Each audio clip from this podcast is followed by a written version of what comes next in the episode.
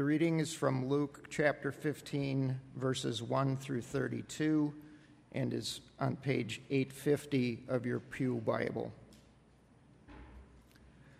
Now all the tax collectors and sinners were coming near to listen to him, and the Pharisees and scribes were grumbling and saying, This fellow welcomes sinners and eats with them.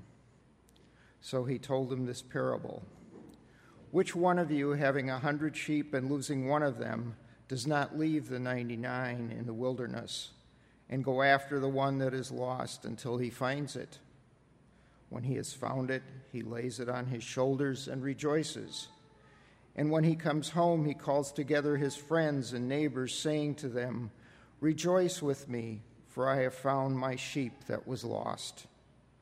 Just so, I tell you, there will be more joy in heaven over one sinner who repents than over the 99 righteous persons who needs no repentance.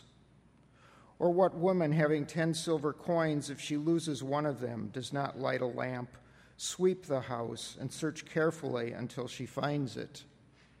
When she has found it, she calls together her friends and neighbors saying, "Rejoice with me, for I have found the coin that I lost." Just so, I tell you, there is joy in the presence of the angels of God over one sinner who repents. Then Jesus said, There was a man who had two sons. The younger of them said to his father, Father, give me the share of the property that will belong to me. So he divided his property between them. A few days later, the younger son gathered all he had and traveled to a distant country, and there he squandered his property in dissolute living. When he had spent everything, a severe famine took place throughout the country, and he began to be in need. So he went and hired himself out to one of the citizens of that country, who sent him to his fields to feed the pigs he would gladly have filled himself with the pods that the pigs were eating, and no one gave him anything. But when he came to himself, he said, How many of my father's hired hands have bread enough and to spare? But here I am dying of hunger. I will get up and go to my father, and I will say to him, Father, I have sinned against heaven and before you. I am no longer worthy to be called your son. Treat me like one of your hired hands. So he set off and went to his father. But while he was still far off, his father saw him and was filled with compassion. He ran and put his arms around him and kissed him. And then his son said to him, Father, I have sinned against heaven and before you.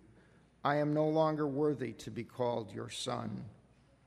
But the father said to his slaves, Quickly, bring out a robe, the best one, and put it on him. Put a ring on his finger and sandals on his feet, and get the fatted calf and kill it. And let us eat and celebrate, for this son of mine was dead and is alive again. He was lost and is found. And they began to celebrate. Now his elder son was in the field. And when he came and approached the house, he heard music and dancing. He called one of the slaves and asked what was going on. He replied, Your brother has come, and your father has killed the fatted calf because he got him back safe and sound.